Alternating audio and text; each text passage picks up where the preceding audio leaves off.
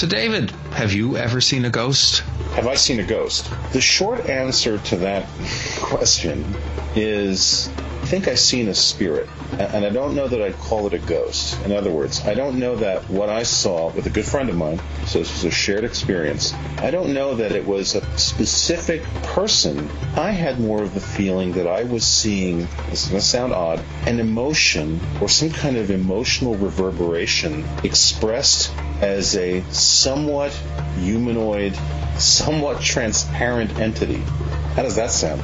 Well, I won't ask you to repeat that again five times backwards, but I have to tell our listeners you're in the Paracast with Gene Steinberg and David Biedny. And the reason I asked David about ghosts is because our first guest this evening is Dr. Siouxz Sebek.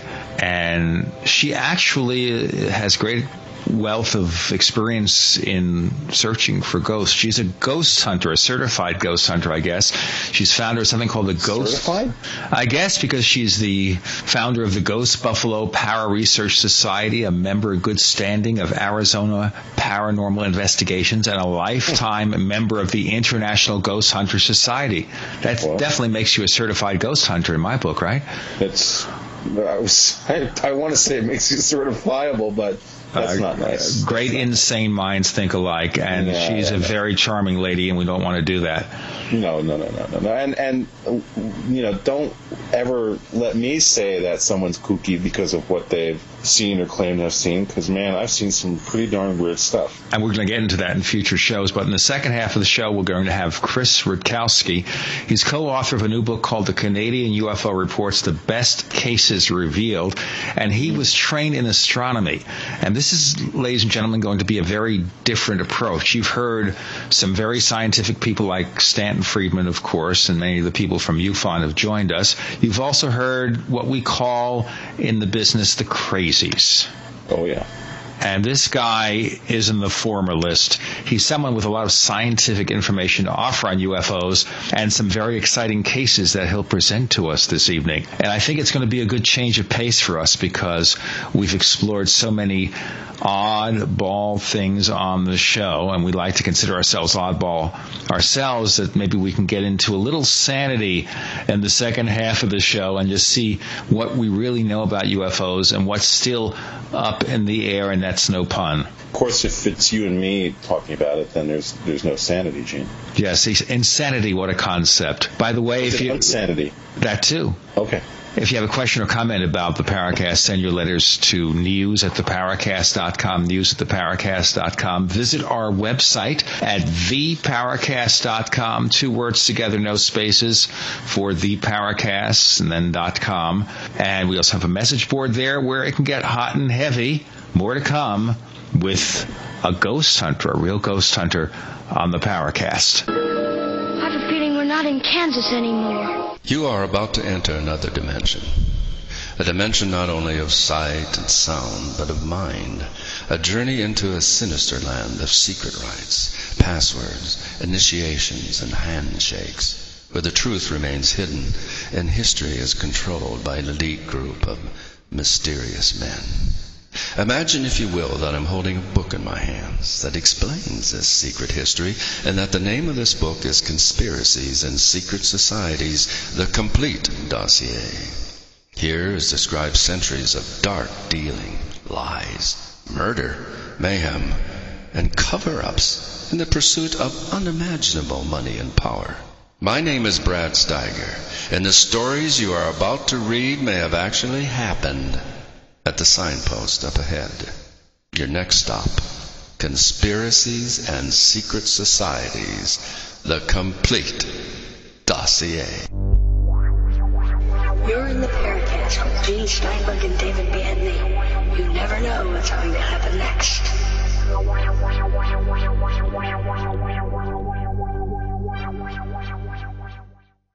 So, Siouxz, I wanted to ask you this as the first question. How does one become a ghost hunter? Is this something you grew up with? I'm going to be a person who searched for ghosts and other paranormal events. How did this come about? I started having paranormal events when I was uh, nine years of age, and it sparked my interest So I started seeing things that other people weren't seeing and uh, decided that I wanted to find out what I was seeing and then found a bunch of other people when I got into abnormal psychology that also was seeing different things that I was seeing and we all got together and formed a little club and started ghost hunting and that's where it's been ever since back when I was about in my teens. oh boy. So back when you were 9 years old, what uh-huh. exactly happen that just got your interest going in full gear? My great grandmother passed away, and the day that she passed away, my mother also was very intuitive, and she had told my mother that she wanted a sign that she was going to give uh, our family a sign. So she put a chair next to me in Louisiana in the funeral home with nobody sitting in it. And in the middle of summer with no air conditioning and only those hand fans that you use, the flowers blew up off of the casket, the spray of flowers, and one beautiful white rose came and sat right next to me on that chair. And it was like it was floating to actually come over to me. My mother and I both realized what was going on, and then that night I saw my grandmother at the end of my bed, and she was saying goodbye to me. When you saw her, was this a full 3D image or a wisp? what were we looking I, at? Uh, we saw just the rose that time uh, at the funeral home. Then my grandmother appeared to me in 3D in the end of my bed that night. This has happened to me in the past with other family members also, including my mother. She actually gave me a hug when she left. That sounds familiar when my mother-in-law literally died in my wife's arms. Uh-huh. She felt something a few minutes later going through her like this incredible sensation or pushing. It could have been a hug. I don't know. Yeah. This is common. This is common and it's a I think it's a release of energy and then later on the person who's grieving um, you know, sometimes never even has a visit from their loved one until maybe six months later, and then they'll have an experience. Mm. As a teenager, uh-huh. you got interested in this, and then when you went to school, what did you study to continue this pursuit? Well, I went into abnormal psychology, and then I found a bunch of people that were into the paranormal, and then I found out my professor was going to start a course in parascience. So then I started reading up and finding out that this actually is a scientific, you know, group, and I wanted to join it since I did. I accelerated in in earth sciences, biology, different things like that.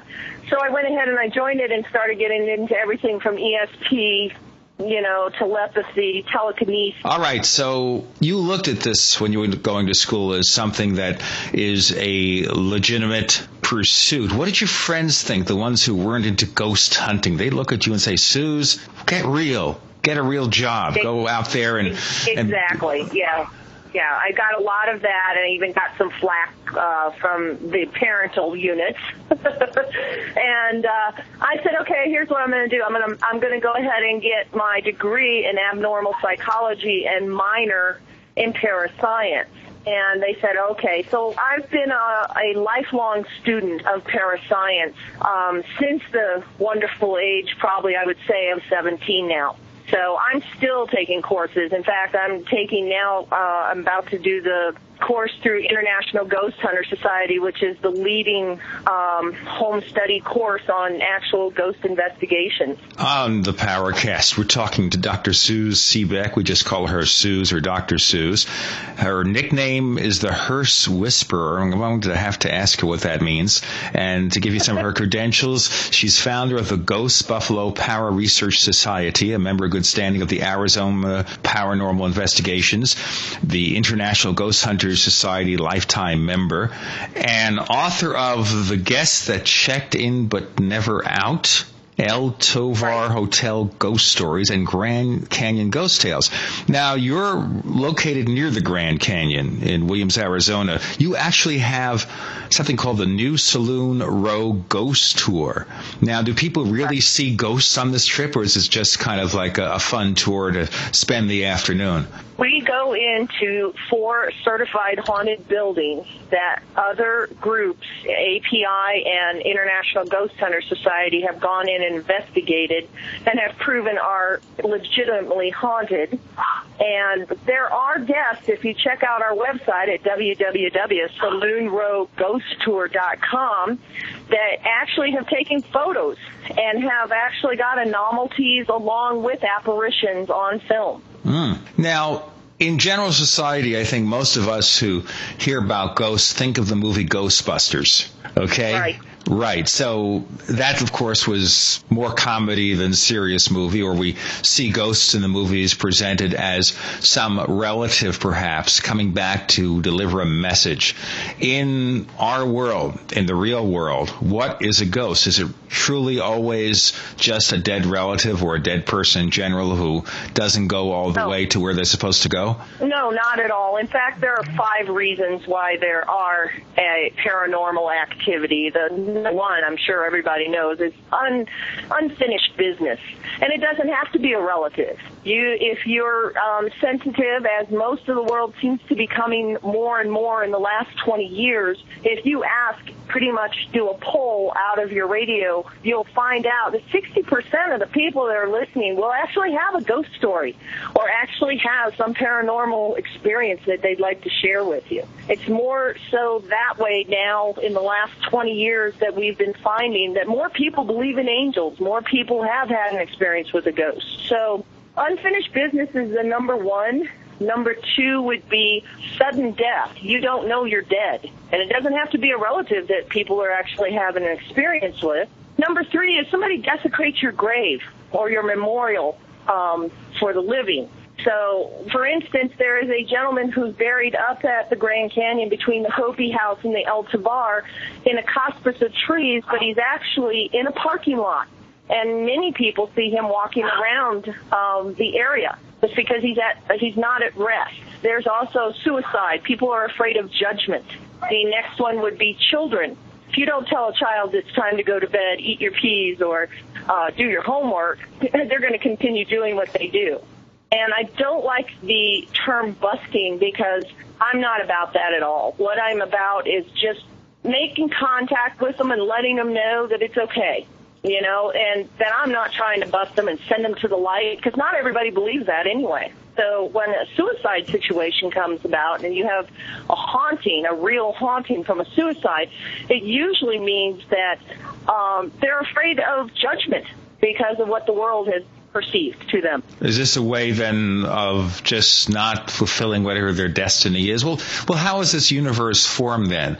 Are we saying we live, we die, we go to this other place where we become a ghost, and then maybe we go to heaven or hell, which maybe is part of our traditional religions? What's your perception of this layout in terms of the way life works? My perception is that there's many, many different dimensions, and that there is many splits of our energy. You want to call it a soul, you want to call it chi, you want to call it whatever you want. But I do not believe that while we're living in this plane, this reality, that our other reality could be taking place along with us that may be fulfilling what it is lesson if you want to call it is actually happening at the same time but we need to be split in order to do it so it may be that we all become energy and you have choices you have free will that's one of the most important things that creator spirit god you know whoever you want to call it gave us and i think we have a choice when it comes to this life. We can either stay here, we can move on. You know, that's that's my belief system, and I never try to push it on anybody. But that's how I believe.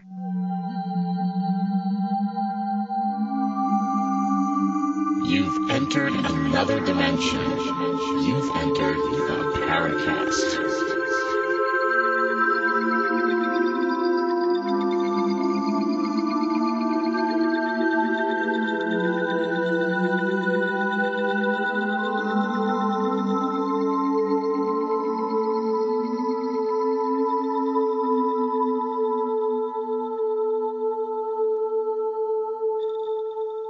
You're in the Paracast with Gene Steinberg and David Biedny. We're talking to Dr. Siouxz, or Dr. Siouxz Sebek. nicknamed the Hearse Whisperer, and she also has something called the New Saloon Row Ghost Tour. It's up in Williams, Arizona, and I say up because we're in the Phoenix Scottsdale area. So at least for me, that would be going north. And if you go to saloonrowghosttour.com and we'll have the link over at the paracast.com website, you can learn more about the tour. And maybe if you go on the tour, you'll see a ghost. Let's move into another aspect of this life cycle. Okay, so you're saying it's free will. You're dead, and you can then decide either to come back and see what's going on, in which case you are a ghost, or you could move on. Now, uh, again, this point of free will, that means that you can control where you're going. Does that also mean you could reincarnate and come back here? I myself believe yes. There's many that do not but I've I've been in many studies where I've met people that you know there's too many uh, subjects that'll come to you and have you know maybe even sharing the same what is this a fantasy a dream a reality whatever you want to call it. But they know they were here before. That I do not feel as though people I feel as though people are actually having a choice, and I think that there are more people that can reincarnate on this on this planet. I think they do. So what it comes down to is yes, I believe in reincarnation. So at this point, someone there can decide what's going on, but is there some other force or something that tells them what they can do? I imagine if you die, especially in a situation where the death is sudden, you didn't prepare for it. One second you're alive, one second you're dead. Who tells you? How do you know what your options are at that point? That's a really good question. And uh, the ones that I have talked to, the actual ghosts I've communicated with, um, I will tell you that a lot of them say, I'm not dead. You know, that, that's one of the situations that you'll hear on uh, electronic voice phenomenon is when you ask them, when did you die? Or how did you die? And they'll say, I'm not dead. And so, and who calls the shots on that? I believe we all have our own game plan before we even get here. And everybody that you meet, you meet for a reason uh, to help you on this path. And you know deep down inside when you're not on that path because everything goes wrong. But when you're on that path, people just fall into your lap that help you and guide you along.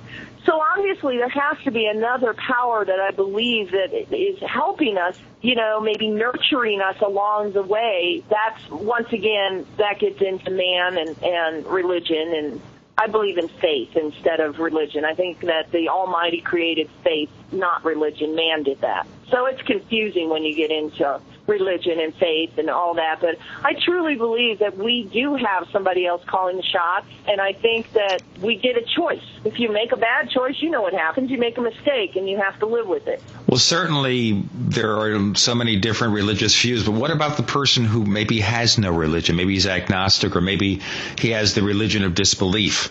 Now he passes to this other side. What happens to that person? Does he go down there? Is there a down there to go to? Now that's a good that's a good question. Also, um, the people that I've interviewed that have had an experience that are actually atheists and everything, who actually explain. In fact, Mr. Einstein himself was an atheist, and he created the camera. And one of the reasons he created Kodachrome and the camera was in order to do paranormal research. He's one of the first paranormal investigators, and he was an atheist, and he just wanted to know where the soul went and if you could make contact with it.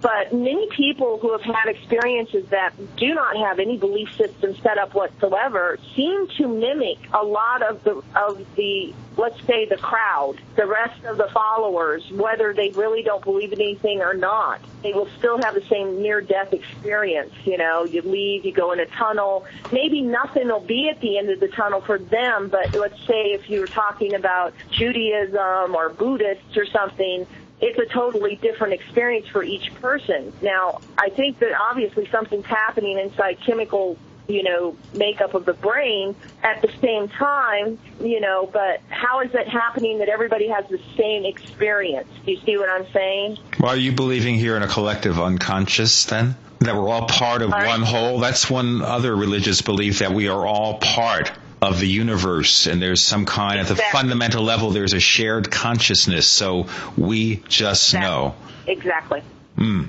Now, this may be another silly question, but I've got to ask it, okay? And that is, and I don't know, in terms of ghosts, I'll say this, I don't buy it yet, but I accept the fact that my wife had this odd experience to her when her mother died, so something may be going on. Here's an interesting question, and maybe it's a naive one, but I think a lot of people think about it. When we see ghosts in the movies, on television, we seem to see a situation where if a person dies in a rather serene state, say that they're in bed, maybe they're in the hospital, but they look vaguely normal. There are no obvious physical deformities or injuries, and their ghost takes on that characteristic. But if they die in a situation that's injurious to their physical body, that injury, that effect is carried over to their dead state. So, what are we looking for here? What happens? Okay, like, let me tell you what my son, who has been seeing spirits since he was a little boy, I'm talking four or five years of age, he has the ability to see somebody that has just passed over, and they're usually, it's like he is a lighthouse to them, and they realize he can see them, so they start interacting with him. One of the most common things that he sees is people of sudden death situations, car wrecks, not too pretty sight, murders, things like that. And he feels as though the reason we've discussed this before is because they don't know how to control their appearance yet. Most ghosts that I have had contact with have actually seen a full apparition are usually in their 30s. Now, why that is, I don't know. Maybe that was a time of life that we're all happy about or something. But they're peaceful, they're in their 30s, and there's no, you know, trauma around them maybe that's because they have been able to, in some way, harness the way that they appear to the living, if that makes sense, when they do appear. Hmm. So is this And is something, as you say, that they instinctively know how to make their appearance look normal as opposed to grotesque? Well, I think that a sudden death victim is the one that, like my son sees, are the ones that he sees that are grotesque. They just died. They have no control over what they're they're appearing to people as. They're probably bewildered. The the experiences I've had with tragedy is that they're unrestful and they they got to get the point across. They have unfinished business. So you see them with the gunshot in the in the chest. Now Hollywood is off, but they're not too off. There is many times, like here at the Red Garter, that I've seen the one that got stabbed on the steps, and he actually, you know, you can tell he was stabbed. He's very extremely grotesque looking when he falls down the steps and everything.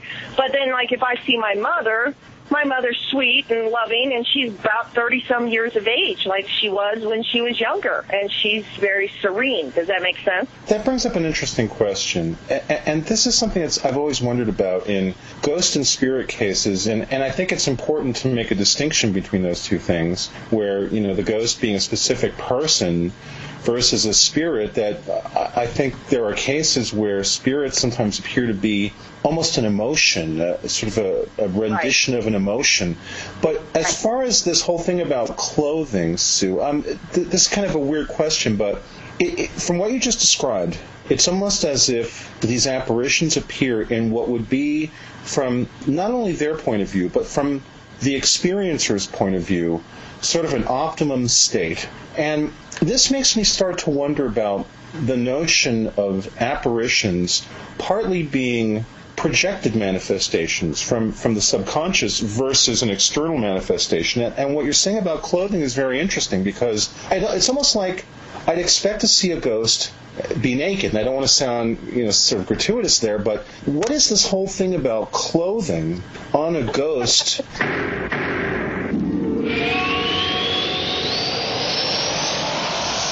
Fate magazine provides true reports of the strange and unknown. Keep up with the latest on angels and miracles, psychic phenomena, ghosts, UFOs, life after death, and much, much more. To receive your free issue of Fate magazine, call now at 1-800-728-2730 or visit their website at www.fatemag.com.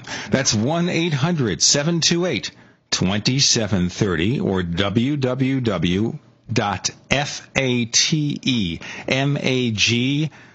com. What are you waiting for?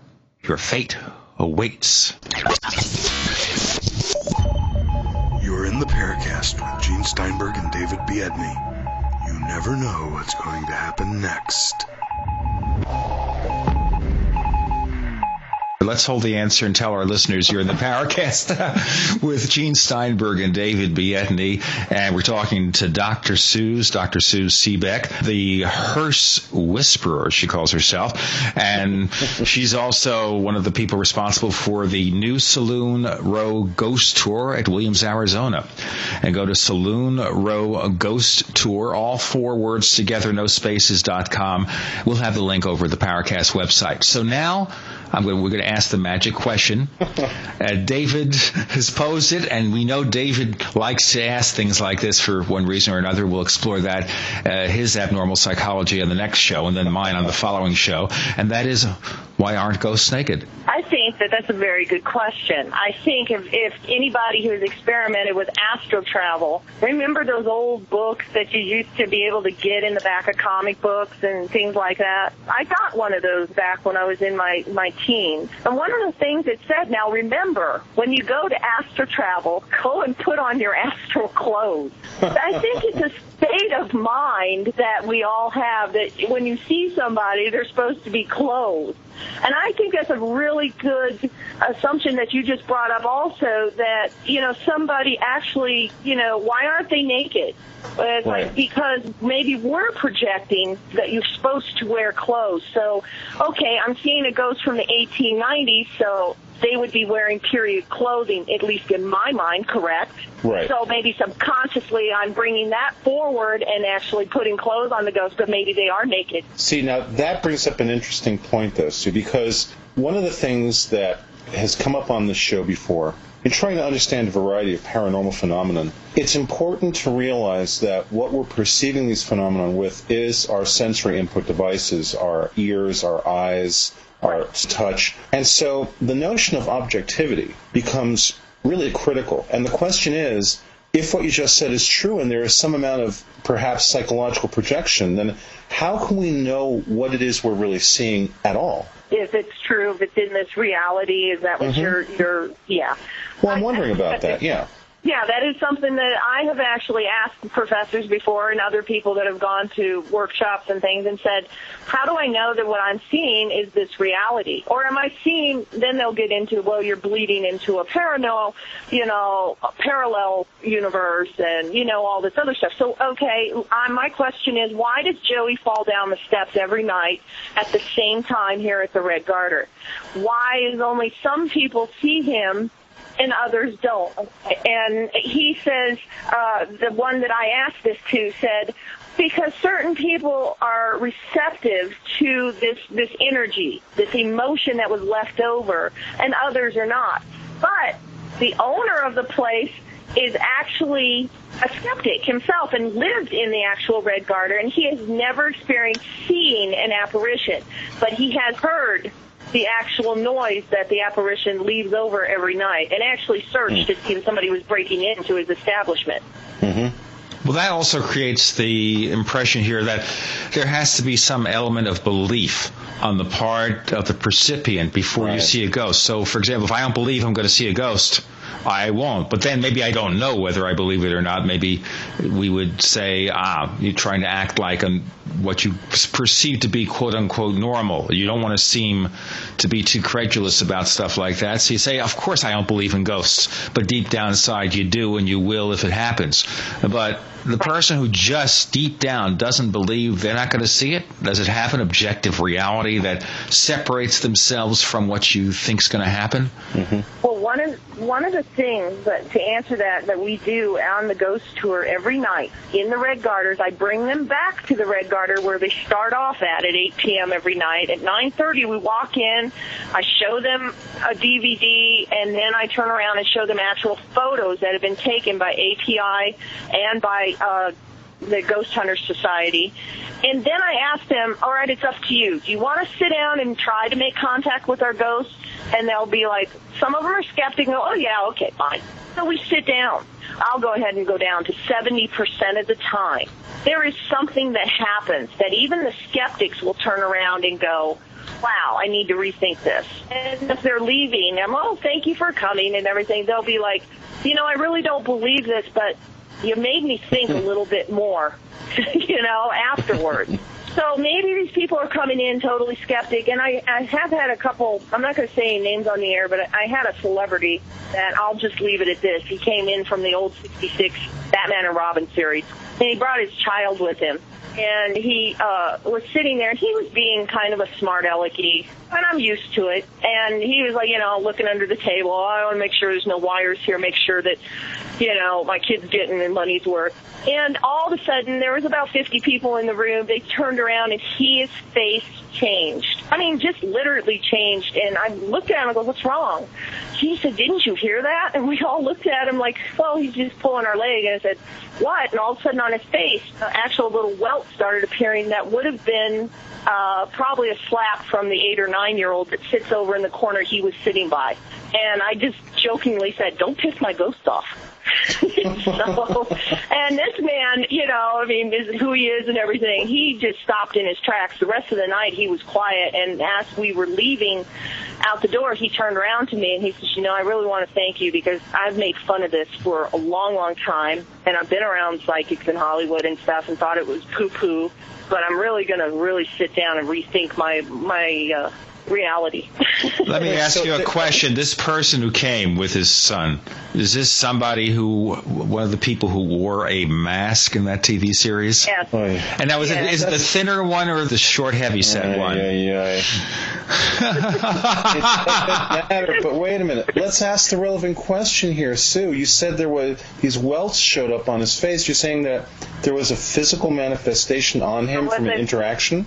Yes, there was a physical manifestation on his on his cheek from something that actually interacted with him. Now, did he do it himself? Was he just being a smart? Maybe I did it subconsciously because I wanted to. I kept thinking, well, I'd really like to hit this guy, you know. But I was trying to be polite, and the people sitting around me were kind of having enough of him because when we were doing part of the tour, I said one of the comments when we go into one of the buildings, it's an old building, we go up on the roof and I say, okay, listen to me everybody, please don't go over to the side and touch that wire. It's a live wire and I don't want to be talking about you on the tour as a ghost. And he's like, well, what if I go and touch it and see if you're lying or not? And I just kind of ignored him.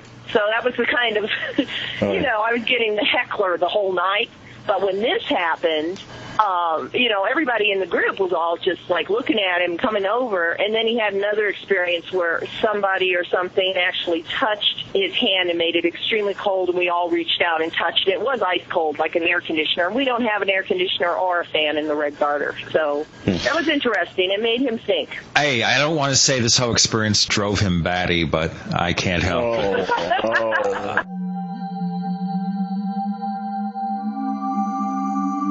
You've entered another dimension. You've entered the Paracast.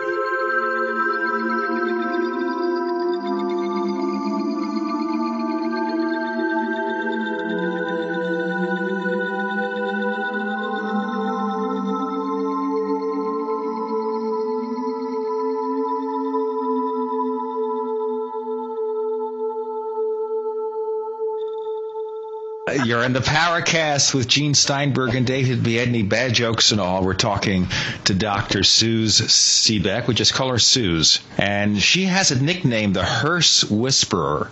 Where'd you get that? You want to know how I got that name? Yes. Oh, yeah. I used to be a funeral director at Westwood Memorial Park there in Los Angeles, and I also worked at a couple other funeral homes in the area. Well, I always got stuck with the hearse that um, didn't work. And getting stuck on the 405, taking a stiff down to the LAX, you know, you don't call AAA and say, please come get me. It just doesn't work that way. Oh, by the way, I have a corpse in the back. I need to get to LAX for a flight. And there, nobody will come. So I just learned how to rig the, the hearse so that until they got a new one. So my comrades all started calling me the hearse whisperer. oh man. Oh boy. Let me ask you a silly question here. Okay. Another silly question because I'm going to come in here from the standpoint of somebody somebody who doesn't know much about any of this stuff and maybe doesn't buy it yet. How, if I want to contact a ghost, do I go to a haunted house? How do I do it? No. What you do is if you want to contact a ghost, you take just a digital recorder that you can buy at Radio Shack for 20 or $30 and you go in anywhere. You can even go outside. And in fact, Dave and Sharon of International Ghost Hunters, that's a lot of times what they do. They just go to ruins all over the United States, sit in their car with the fan off, the air conditioning off, and of course your heater off and everything, and for five, ten minutes record silence, and then go home and listen to it, and you'd be very surprised what leftover energy is still there they actually caught a Kiva song that they went to New Mexico to the Aztec ruins and actually caught that on EVP. And I'm telling you, that's chilling, especially to listen to that. That's probably what 1900 years old voices, Hmm. like a CD. It's unbelievable. Well, so you're bringing up EVP, and I've always been fascinated by the technical underpinnings of what people report as being able to record voices on either analog or digital technology. And something that's very important to remember, Siouxz, is that with a lot of this technology and the way the circuitry is designed, these things have a tendency of doing things like picking up radio frequencies. Um, Correct. and this is this is something that, and, and not to go off tangent, but I'm a musician and I have lots of these weird effects pedals that I use for my guitars and my synthesizers, and and ones that have certain types of circuitry are indeed very uh, very receptive to radio frequencies. So I think it's very important that you know, to realize that a lot of the time when a recorder is, and again, there are a lot of variables to this, but it, it's hard to trust that sort of approach in terms of getting information, trying to get something that would indeed be truly a voice recorded from, or, or maybe not even a voice, some kind of an energy, because that, that energy that, you know, when we look at what sound is, and how sound, you know, is, is expressed as perturbations in the air, it, it's hard then to, and again, not completely denying the potential useful, usefulness of EVPs, but I think it's very important to keep in mind that even though EVPs sometimes can be somewhat compelling, that, and again, Susan, I'm going to say this, and you might not agree with me, but I think maybe 85 to 90 percent of the time, it's not really what I would call a reliable technology for certainly proving any kind of paranormal activity or capturing anything that is truly paranormal. And it just comes down to physics and what sound really is and how our ears perceive sound. I would actually expect that sounds that might be left over from some kind of a paranormal episode would not sound like their source sound, that the, the energy would dissipate or change over time, and that if you could actually capture this and express it as an audio event, that it would sound distorted. It wouldn't sound exactly like the original source sound. So just to, you know, remain somewhat skeptical about the use of EVPs as a, as a tool for proving any kind of paranormal activity, I think that's an important point. Okay, and and I agree with you on many points, but let me ask you a question since you're Mm-hmm. you're very knowledgeable on this. Why is it when I get an EVP that it sounds like it's in a submarine or it's far off or even sounds to the point of somebody talking that it can have a feedback, but I have no equipment with me that would actually create a feedback? Now, when you say And feedback, y- right, so We're talking about the high whine like you get when you have a feedback, you know, where you you know what feedback sounds like since you being a musician. Oh, sure. Right. So you know that that that high pitch that you get, and it resonates. You know, so at a, a lot of times when I do EVP sessions and everything, when I play this back and actually put it on Acoustica um, on the computer to to actually pull apart, you know, the background noise and everything, and isolate it, you will hear at times with different rooms or different places a high pitch that it's like I didn't have anything. I didn't have a microphone. I didn't have anything sitting out there that would have caused the feedback. So what is that? Why is that happening? And as for recording of events and emotions, my theory is limestone, which is used extremely in the Southwest here, and you you know Kaibab limestone and different limestone in the in the actual structures record. It records emotion. It records, you know, sound. And I think I wanted to I wanted to pose that to you as a question. What do you think about that theory? Well, as far as feedback goes, a lot of different things can create an environment where feedback manifests itself. The notion of what feedback is, of course, is that you have a signal that is essentially reverberating back into itself. Actually, in the case of recording things in an environment, uh, certain types of electrical energy will create audible feedback or will create the resonance effect of feedback on, on other sounds that are not related to the thing that creates feedback.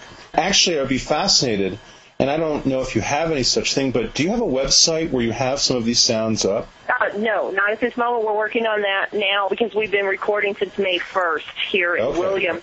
I have a DVD I could send you that has 79 of them that we have captured so far. And their their voices, like we went into the actual warehouse over here that was used in in 1901 after the horrendous fire that came through here, and you can hear a woman that distinctly says, "Thank you for coming." And Really? then the next next thing she says is, um, "How much of that do you want to cut?" And she's talking about fabric because the next line is, "I'll get, that bolt down for you." And this was used back when the Babbitt brothers uh, originally uh, took the warehouse and used it for a uh, mercantile after their actual shop burnt down in 1901. Uh, my question would be is why would that energy still be playing itself over and it just fit? You know, why would a woman be in there telling you she was going to cut fabric from a bolt? Well, now, wh- when you were saying that thing about limestone before, please Right. tell us more about that. When you say limestone, did you say it records sounds? Limestone is known to be in like ley lines. If you studied ley lines and and many of our European cities, like even their churches, sacred spots, uh, Stonehenge and everything, they're put on grids on the earth. And when these grids intersect, they we consider them a vortex, like Sedona. It's sitting on vortexes is the theory because it's where grids all intersect. Well, ley lines, a lot of times, the the limestone. They've done research with this on animals, like um, for instance, geese.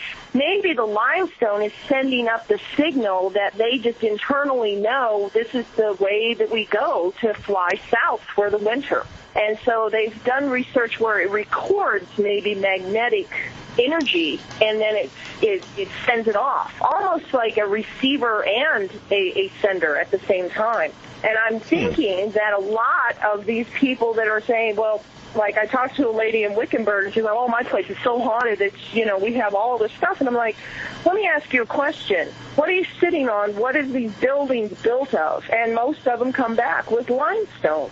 Hmm. So I'm thinking that maybe that has a lot to do with, per se, if you want to quote unquote, haunting. Mm-hmm.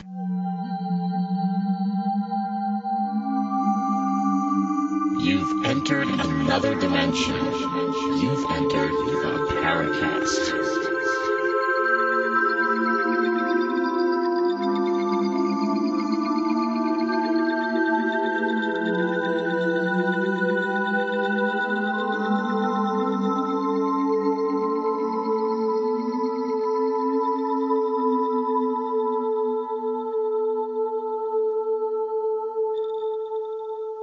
Just interrupt here and say you're in the Paracast with Gene Steinberg and David Biedny. We have one more session to go here with Dr. Siouxz, Dr. Siouxz Sebek, the hearse whisperer who makes a hearse work when AAA won't come. and um, she's also one of the people responsible for the new Saloon Row Ghost Tour in Williams, Arizona. Go to saloonrowghosttour.com or click on the link at theparacast.com that will be up there. And now let's pursue what David was about to get to in this last section of our interview with Dr. Siouxz. Go ahead. What I was going to say was that that's a very interesting theory about limestone. I actually didn't know that about limestone, and I will I will do a little bit more research into that because that's an interesting thought. I've always wondered about materials that could amplify signals. I don't know that limes. I, I don't know about this about limestone, so I'm not going to say something and make a fool of myself. But um, that's something I'll definitely look into, Siouxz. It, it's curious to me in terms of that again brings up this idea that there are these ex- extenuating factors that have an effect on things like hauntings, in that maybe literally there are physical issues in the buildings that help amplify and help direct these kinds of energies. Where maybe if you had uh, one kind of a, a psychic energy in one building, and that building was made of a material that wasn't conducive, as as it were, to propagating these types of signals, that then you would have a less potent entity or power or energy in another building that was able to amplify these signals so that more people would notice it. That would almost then suggest that there would be some way of building technology that was specifically designed to enhance and focus spiritual energies. Does that make sense? Yes, it does make sense, and that might be also, if you think about it, our buildings are a lot of them Victorian Romanesque uh, architecture, and uh, were rebuilt with stone after the three fires here in Williams, and they're all built right next to each other. So that I mean, there's no there's no support wall. They they both share it. If you know mm-hmm. what I'm saying, there's nothing mm-hmm. in between, and so that maybe that's why these buildings are so haunted because they move from one to another and they're all the same materials and psychic energy is being left over. And so many people that go on this tour, especially the sensitive ones, maybe it's more of a, I want to have an experience, you know, which you have to keep thinking about that too. But then the ones that don't and aren't really expecting it, why are they having stuff happen too? Right. You know, that's what is it amplified in these buildings? Is there there's obviously something going on in Williams, in Wickenburg, in Tombstone, you know, that at Vulture Mine, for instance, that is left over there's places in Phoenix, you know, that have leftover residual energy and people experience it and other people don't even know what you're talking about. I also think it's a mindset. I think that if you walk around with blinders on and you don't see the whole picture, if you know what I mean, then they're never going to really have anything. And if they hear something, they're going to, your logic, you immediately are going to go, oh, well, that's nothing. I try to tell people when they come on the tour, it, like, have you ever had a paranormal experience? And they'll go, well, I don't know, but I. Th- it's like right there, stop. That means you did. If you have to question it, something happened in your life that you have to question, that to me is a paranormal experience. I don't know if I'm willing to make that bridge. Um, I understand exactly what you're saying, and, and actually, this uh, in our previous um, week's episode, we spoke with a guest of ours who has had some very severe paranormal stuff, and he also brought a version of this point up. But and and this is something I've said on the show before, Siouxz. I, I assume at this point that most reports of paranormal stuff are not what I would call true external manifestations. You know, you always have to. But that being said, there is some percentage of stuff that is not easily explainable. But what you said is really relevant in that if you go into this wanting to experience, chances are you will. But that's why it's always the people who don't believe, who then end up having something severe happen to them, that make the most credible witnesses because they have a lot of reasons. You know what I'm saying? They have a lot of reasons not to fess up to such a thing, and when they do, that means that something significant probably did happen to them. That, and I agree with that. The, that's yeah. what happens. A lot of times the people that email afterwards were the ones that were so quiet. Right. And then they're the ones who will turn around and have the great photo or something that we've added to the website. And like the little girl who was like, she tried my theory. I know it sounds silly, but if you go up and you want to take a photo of, of, of a ghost, you ask permission. And hmm. I teach everybody to walk up and go, may I take your photo? And they're like, well, how how do you not know? Well, your camera doesn't work. You just put batteries in and they drain immediately or something. To me, that's a no. And that that's happened so much in my career that you know you're like, okay, I just put new batteries in. I've done it even three times over at the Grand Canyon Hotel, which is uh, the second most haunted building according to API investigations over here in Williams. and I went in to get some photos for my DVD. I took a bunch of batteries with me, and I asked permission, and I guess she wasn't in a good mood, one of the ghosts I was trying to get, because I went through three sets of batteries. Now, I checked the batteries before I even put them in the camera. The camera's not sucking the batteries out. It's a brand new camera. I've, I've gone through all the logic of it. Why was that happening? Well, I think she just didn't want a picture taken. And then later that night, we had guests that came through that were very skeptical and they got a great uh, orb with a contrail on it in the room that I was trying to take the photo in, where we have the most experience. Let me ask you a silly question because we're just about out of time, but this actually might be something that will ring a bell with some people. That is the UFO phenomenon. In some ways, similar to ghosts because you see lights, other strange effects. Do you think there's a connection, or do you think they're totally separate?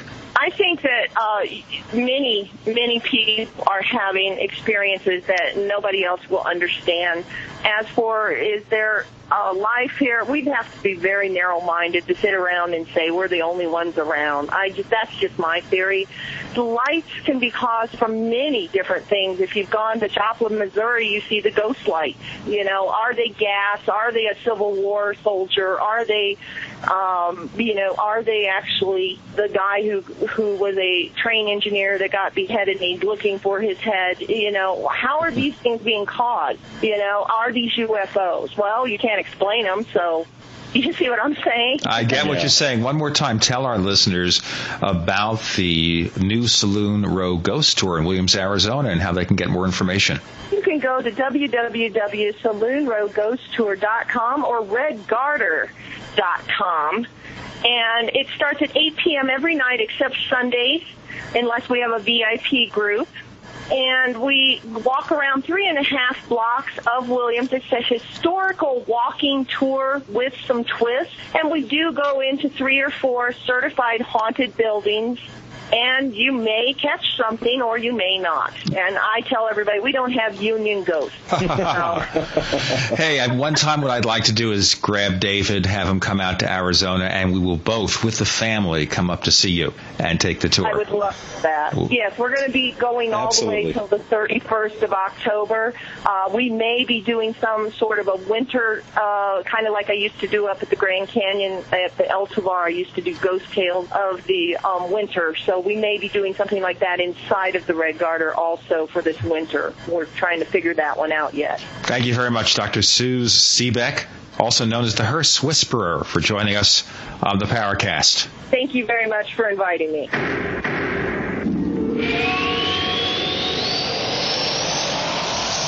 We have William Burns, the publisher of UFO Magazine, on the line. William, can you give us an offer for our readers about getting the magazine? Yes, I sure can. This is UFO Magazine, and I'm Bill Burns, the publisher, and here's an offer for your listeners. We have a special five issue introductory offer for first time subscribers, nineteen ninety five for your first five issues. Not available anywhere else but on the Paracast. So, Bill, how do they place the order? People can place orders by going to www.ufomag.com.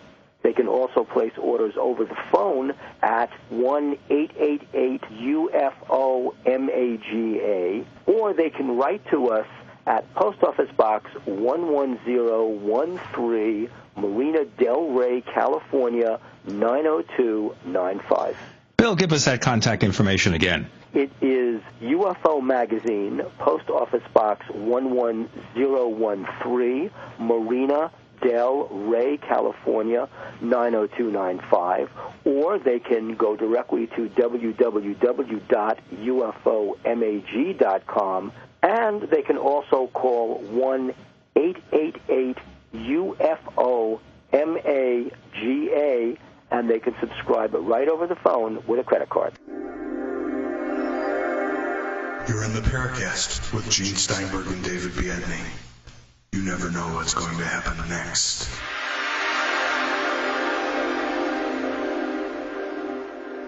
Well, I think we need to go to the Red Garter and see some ghosts and eat some fine baked goods, Gene, because that sounds. She sounds like a great person, and um, I, I don't know. I, I I think I need to see what's going on there. I think it'll be fun, especially if we do see a ghost, because I don't expect to see anything. I very rarely see anything. Even like when you're driving? Well, that's an exception. Although some people who drive with me may close their eyes, they shield their eyes, you know. Oh, they say, "Oh no." Actually, no, I'm not as crazy. My late brother was really a wild driver. I was afraid to let him have one of my cars to drive, but I would always play with his Italian sports car or something, and he'd say, "Faster, faster! Come on, hit this curve. Let's go." Jeez, hit the curve? No, drive around the curve. Don't hit the curve. When you hit the curve, the car falls apart. Well, But, maybe uh, that's what happened to his cars. Why they always required repair. Oh boy. No, uh, Sue sounds like she has some great stories to tell. And uh, well, you're from Arizona. Is Arizona known for its paranormal activity? Oh, this is para. this is paranormal central.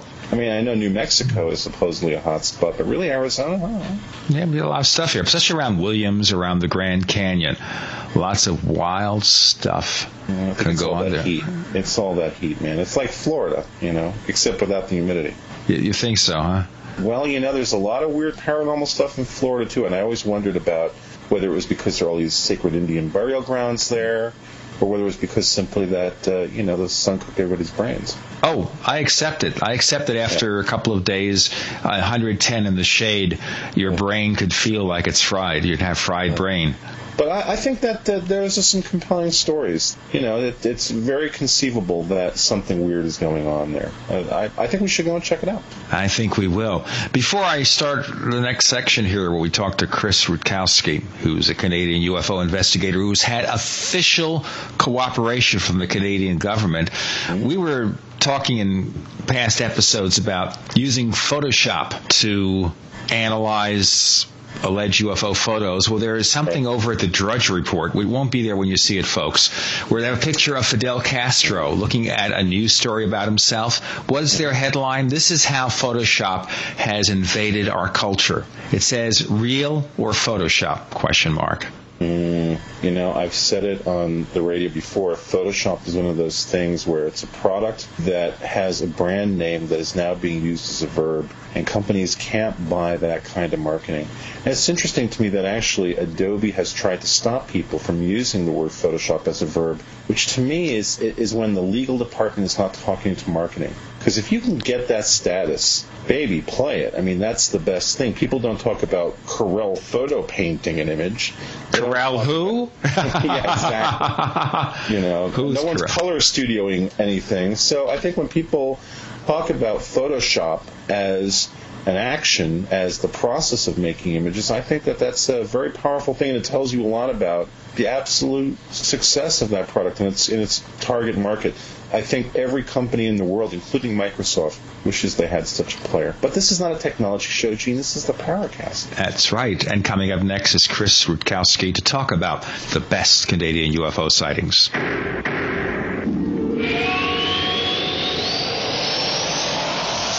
This is Tim Beckley, Mr. UFO, reporting for ConspiracyJournal.com. Fascinated by the strange and unknown, things that go bump in the night, UFOs, time travel, Area 51, the Philadelphia experiment, shady government cover-ups? Don't be left out in the lunar cold. Sign up now for our weekly online newsletter and receive our snail mail catalogs. Go to ConspiracyJournal.com or email Tim Beckley at MrUFO at WebTV.net. It's all out of this world. You're in the Paracast with Gene Steinberg and David Biedny. You never know what's going to happen next. So, Chris, first question I want to ask you on this session of the Paracast is how you got interested in UFOs. Well, uh, I was uh, really fascinated with the whole concept of space and astronomy and all that great stuff back in the uh, late 60s, early 70s uh, when the uh, moon launches were going on, when Apollo was on TV. Uh, actually, even before that, I remember my parents uh, showing me some of the Gemini and Mercury launches, and I was only semi-interested back then.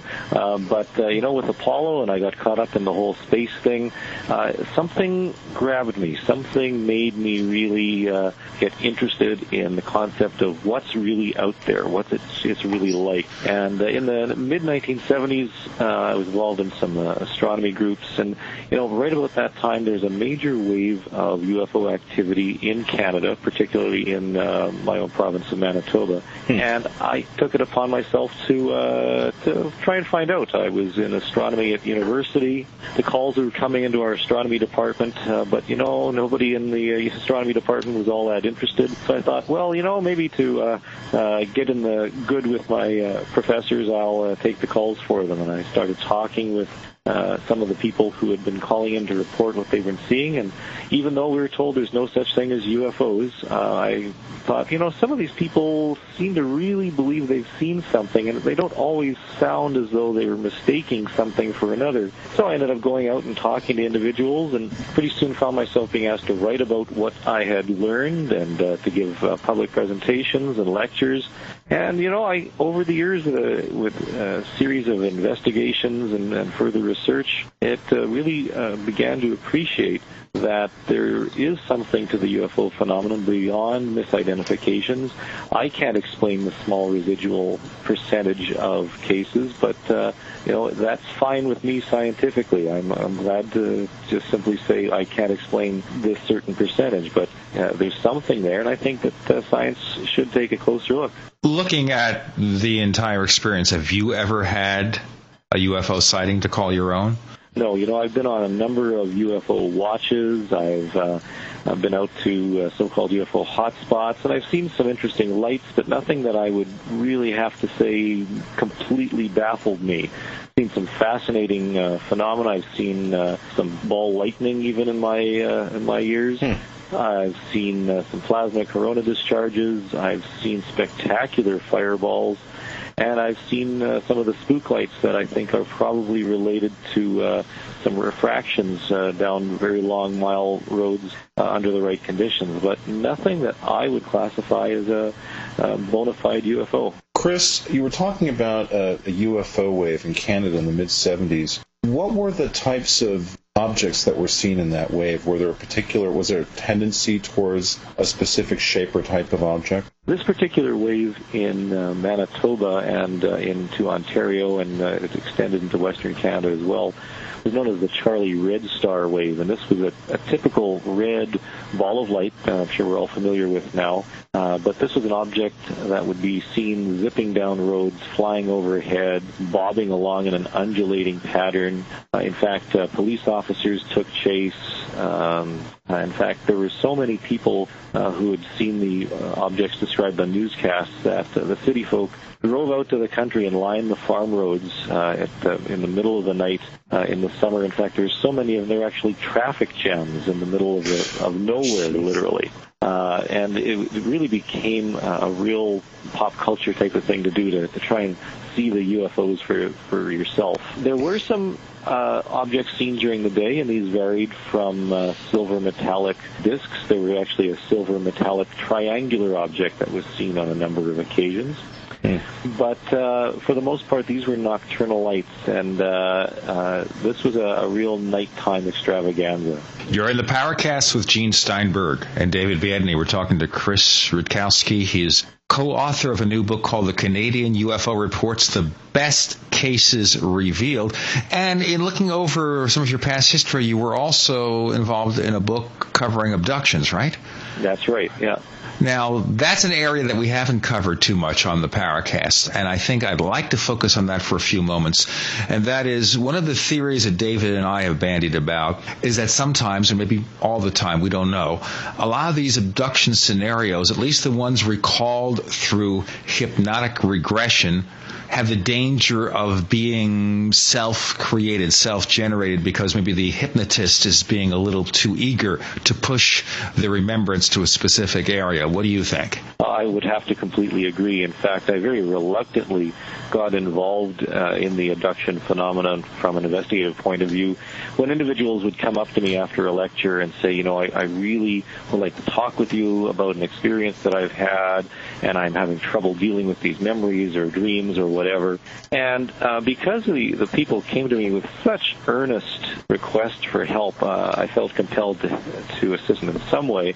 And I agreed to uh, uh, counsel or, or work with these people under certain conditions. And one was that I would work with a clinical psychologist. And I ended up finding a clinical psychologist who was really not into the abduction phenomenon in any way, uh, but was willing to explore it as a possibility of helping the uh, the abductees deal with their thoughts and memories because it was giving them great anxiety and uh, causing them concern in their own lives. And it, once it's starting to affect your own lives, uh, then it's uh, of concern for psychology. So I uh, worked with the clinical psychologist who did some regression. We, of course, didn't jump in right away. It involved some sessions uh, of just some counseling, and the the regression was really just to help the uh, the person who had the abduction experience relax and to better understand what it was that they were in fear of. And in many cases, this was uh, the primary emotion, uh, some sort of fear about something that had happened. So we worked with several individuals, and um, in fact, one person uh, had uh,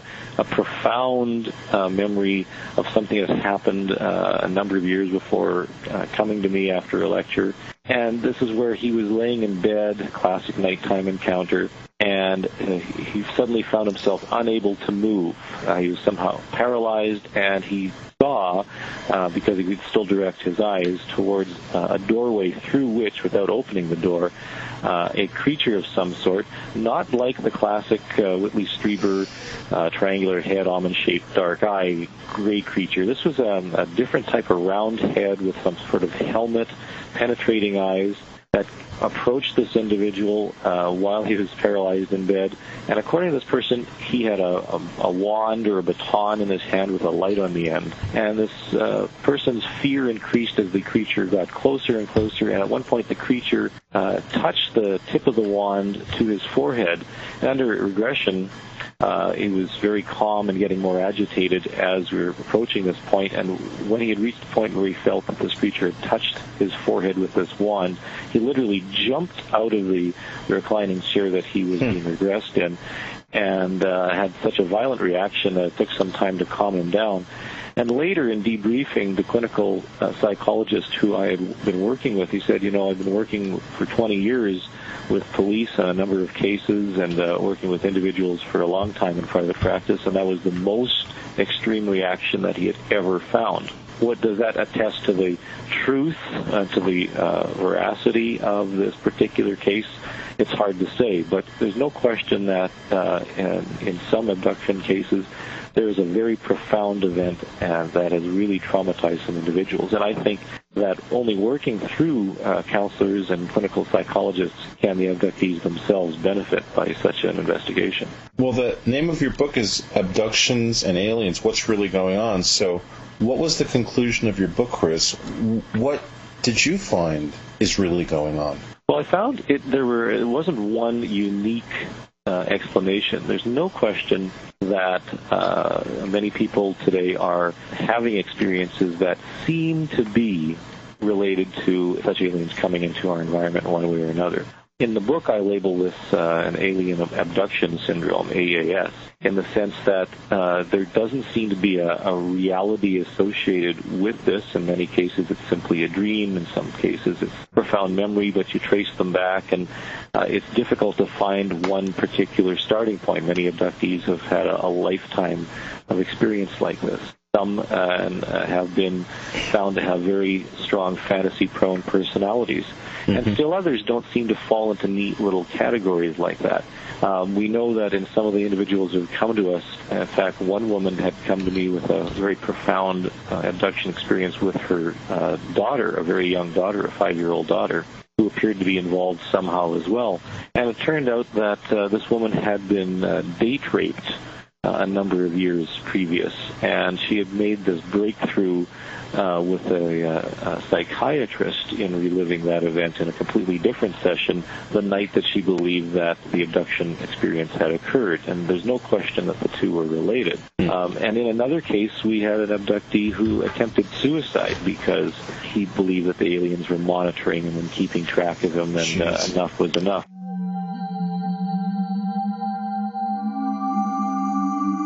You've entered another dimension. You've entered the Paracast.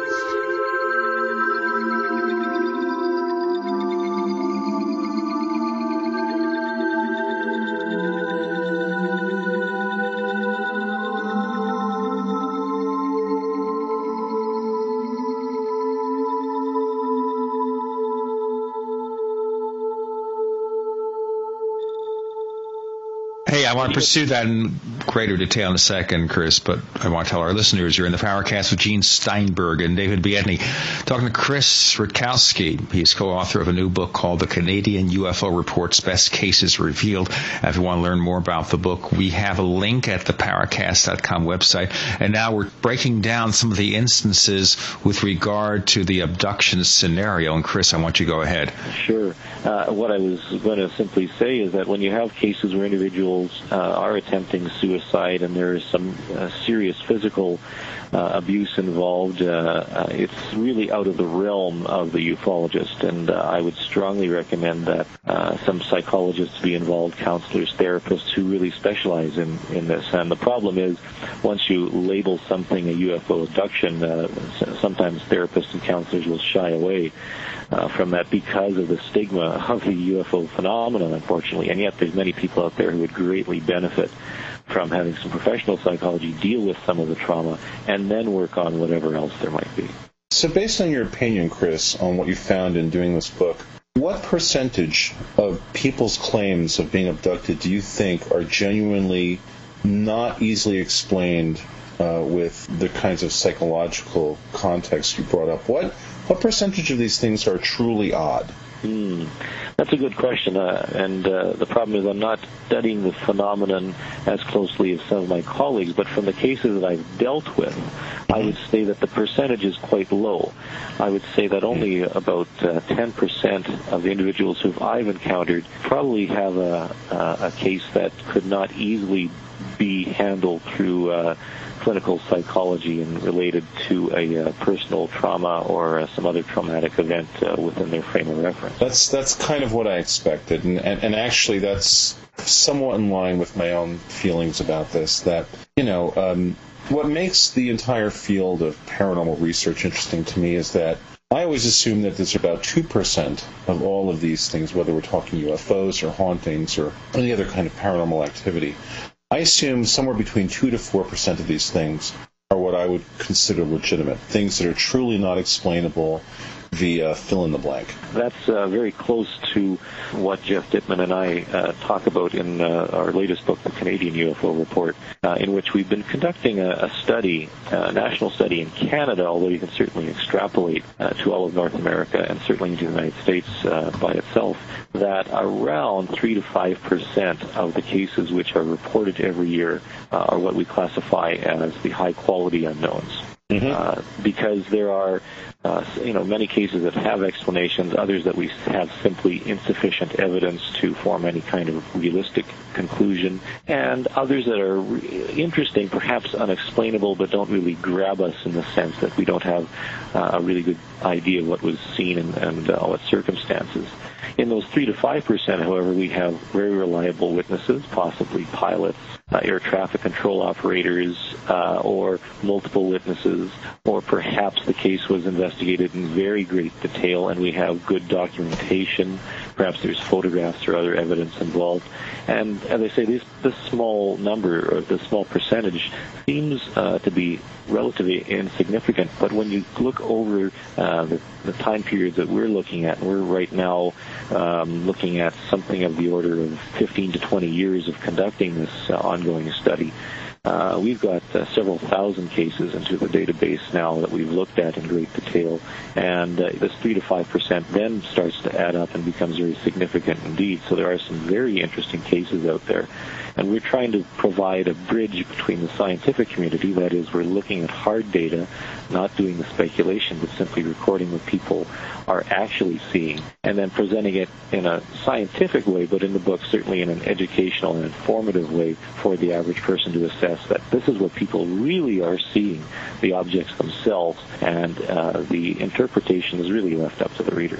Let me ask you here, what do you think are the most compelling sightings? The stuff that fits largely into the unexplained category but presents a lot of internal evidence. Maybe we can discuss over the next few minutes some case histories, one or more. What do you think strikes your fancy as something that we really need to understand more about? Well, I think we really uh, have to look at uh, some of the classic cases, but at the same time look at what's happening today uh, in the context of some of the history. In fact, one of my biggest pet peeves is that individuals are studying and investigating today uh, will come across uh, cases that have echoes of uh, pre- previous cases that could shed insight into what's going on today. Yet, because of a, a lack of uh, knowledge or a lack of research, uh, they simply don't uh, put the pieces together. And I think because the UFO phenomenon is such a broad, multifaceted type of phenomenon, there's a big jigsaw puzzle that has to be looked at with a lot of pieces. mm-hmm. sometimes the pieces don't always fit.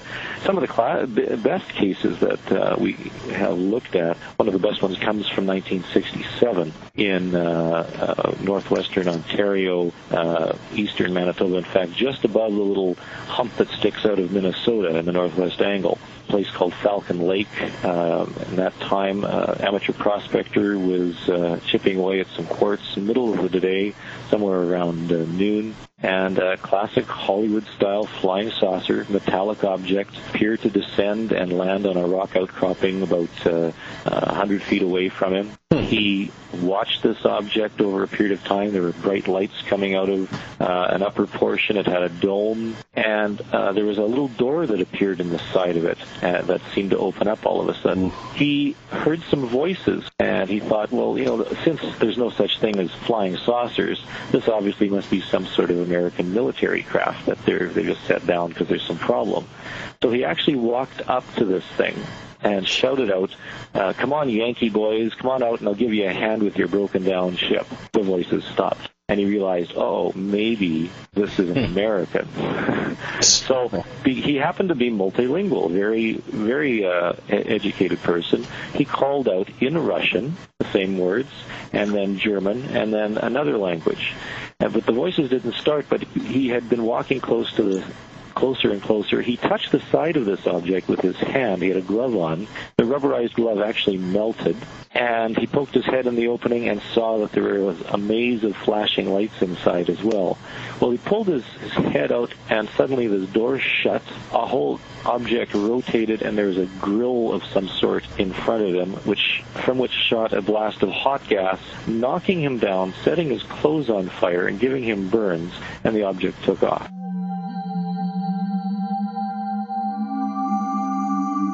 You've entered another dimension. You've entered the Paracast.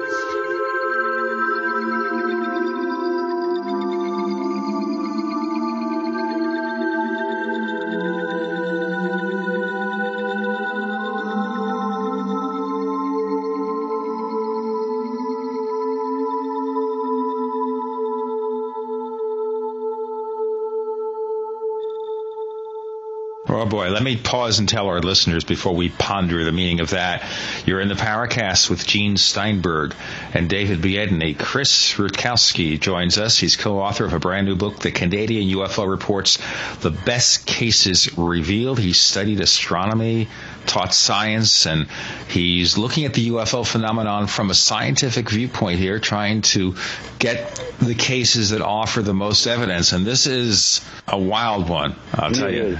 It is. It has all the elements. It gets even better because he eventually made it back to civilization. This is a remote area. He staggered back to uh, uh, to get help. He was eventually taken to a hospital in a large city and uh, examined by doctors there. He did have uh, second and third degree burns. The site was investigated not only by the Canadian authorities, the Canadian Air Force and the RCMP, but uh, the American Air Force, U.S. Air Force, came up as part of the uh, Colorado study and uh, from Blue Book. In fact, it's listed in Condon as one of the classic cases. And if you look in Condon, it's listed as unidentified. It had no explanation for what occurred to this individual. Now, in Canada, we were able to obtain many of the official military and government documents relating to the case. Uh, the, this man was very uh, outspoken. He was able to uh, describe in great detail what he, was, what he had seen, and to his dying day, he insisted that what happened really happened. He was physically burned. He actually went to the Mayo Clinic in Rochester for an examination where they had no explanation for what had happened. In fact, they even sent him to the psychiatric department where the psychiatrist had said this is this man is of sound mind and is not prone to fantasy and making stories up. So we have all the elements that, that you could possibly have in a classic UFO case. We have the, the documents which are available, uh, many individuals who are involved. We have uh, the witness himself, his whole family was cooperating, and physical evidence. In fact, there was some radiation found at the site by some of the investigators uh, to such an extent that they actually thought of closing off this entire area because they thought it was of danger to the public. And they actually dug up a nuclear waste dump or went to the to the nuclear waste dump to to take a look to see if anybody had dug up any waste to try and sprinkle around the site because that was the only explanation that they had for why this area would be so radioactive. That also raises the other question, which is theorized by some people that a lot of these unexplained UFO cases are in reality government experiments. And I'm thinking particularly about the U.S., maybe Russia, that kind of thing, and that brings us back to the old Area 51 legends and everything. That, but we are seeing so-called secret weapons, not alien spacecraft. What do you think? I, I think there is a very strong possibility that we're dealing with some of that. In this case, uh, we had thought about that. Um, it's interesting that the witness himself never thought that this was an example of an alien technology. He still thought it was some sort of uh, American secret uh, weapon or vehicle of some kind. The problem is that if there really was such a device in existence in 1967, we certainly would have heard a little more evidence. I know that you know black projects can be kept under wraps for a long time, and we have Roswell and, and Area 51 and so forth. But you know, to have no other parallel case like this at all suggests that uh, this was not a case of a, an isolated uh, American test because we'd have other tests that would have been caught and eventually uh, come out in one way or another. So I don't think this is a, uh, an explanation in this case. But on the other hand, there's no question that some information and some tests are kept from the public for whatever reasons and that there are technologies vastly ahead of what we have today uh, commercially that are being kept for military use. It simply stands to reason that this is how uh, our society and our, how our government and military will be hmm. operating. Moving back then, because we'll go to other cases in a moment, Roswell. Was that a secret weapon also? Maybe something that was acquired from the Germans, German technology, or was it a UFO still unexplained or, or a balloon, which is the explanation the government gives us. Right. Well, as, in my opinion only, I, I don't think that the evidence is there to say it was definitely an alien technology. On the other hand, uh, I think uh, the evidence is uh, not all that strong for the balloon either. And I, I, what I can say is that at this point in time, because Roswell has created an air of mystery about it. There's so much mythology and information, and particularly disinformation written about it. I doubt that we'll ever get to the bottom of what occurred at Roswell. It could be something as relatively un, as mundane as a, a, military experiment gone wrong, or it could be something much more exotic. The trouble is, uh, it's a long time in the past and uh, a little too long to get any real answers. And I suspect that the government documents, the smoking guns, are never going to be found. That would be the type of thing that would have been burned long, long ago. Well, along those lines, Chris, in a recent episode, we had Jesse Marcel Jr. on the show. And uh, he said some things that were very telling, and, and I almost considered to be smoking gun statements. The, the two things in particular that uh, Marcel said was that the um, materials that he claimed he handled that night in the kitchen of his house mm-hmm. were not the same things in the photos of his father later on. He said absolutely positively this was not the same stuff at all. Yeah. There was that. And then there was also the fact that, according to Marcel, the Air Force had come back to him in recent years trying to get him to recant his story and trying to get him to say that the stuff that he handled was the remnants of this secret balloon project, that they would hit up Jesse and Marcel all these years later to try to get him to change his story. I think that's very telling. And one thing that was clear was that Marcel is definitely not the kind of guy who's going to get on a show like ours and make statements that are sensationalistic. It's just not who he is. No, I think he's also the kind of person who doesn't seek publicity because if I hadn't contacted him out of the blue and demonstrated that we have a show that we try to treat things at a higher level than some other radio shows, I don't think he would have come on. He doesn't do that many public appearances. He's not into that. Right, and I agree with you on that. I think Marcel is a very a very courageous, sincere individual, and I, I have uh, understood. And uh, my uh, colleague Stan Friedman has been uh, talking extensively about the uh, the fact that the material that Marcel held was very different from the one in the photograph, and I agree. But when I'm talking smoking gun, I'm talking the, the cordite is still in the air. That uh, uh, we don't have those pieces that he had in his hands, unfortunately. Right. And uh, right. boy, I'd like to get a copy of one of those. I still oh, voice boy. that theory with as often as I can get away with voicing a theory that there is that underground that underground storage facility where we stick all this technology and then we put in a box and it's filed away and we don't pay attention. Of course, what David's referring to is the movie Raiders of the Lost Ark. Raiders of the Lost Ark. Okay. So, what do you think? Chris? Oh, I, I Do you think we just throw it away and forget about it? I think there probably are some some gems that are filed away by uh, uh, by some myopic uh, bureaucrats somewhere. Aren't they all? well, I like saying there's there's absolutely convincing evidence that the aliens have come down and taken over the minds and bodies of uh, certain individuals on Earth. Because how else can you explain politicians? it's part of an invasion to bring more stupidity to our world. That's right. Well, of course, this was this actually goes right to the heart of a lot of what we're talking about. I mean, what we uh, are suggesting could be a, a major cover-up could also be an example of uh, astounding incompetence as well. I mean, would uh, would the government really be as incompetent as to uh, uh, leak out information in such a manner and crash things in such a manner and and have the documents uh, sitting right there for Stan Friedman or Grant Cameron or somebody to find. Sure, uh, I believe that yeah, in a minute. Exactly, exactly. That's the problem. this is this is the same government that uh, handles Medicare and uh, other military spendings, and this is the same government that's supposed to be as competent uh, as to handle a cover-up of that magnitude. So it's called Hurricane Katrina. exactly. If you want to know how the U.S. government works and how competent it is, look at any disaster that comes out there. They that's always right. react after the fact, never before.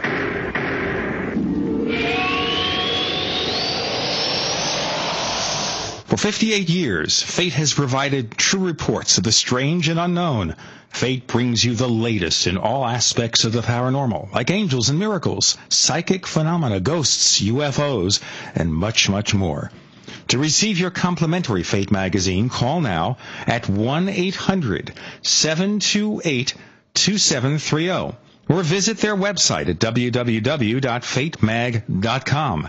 That's 1-800-728-2730 or www.fatemag.com. What are you waiting for? Your fate awaits.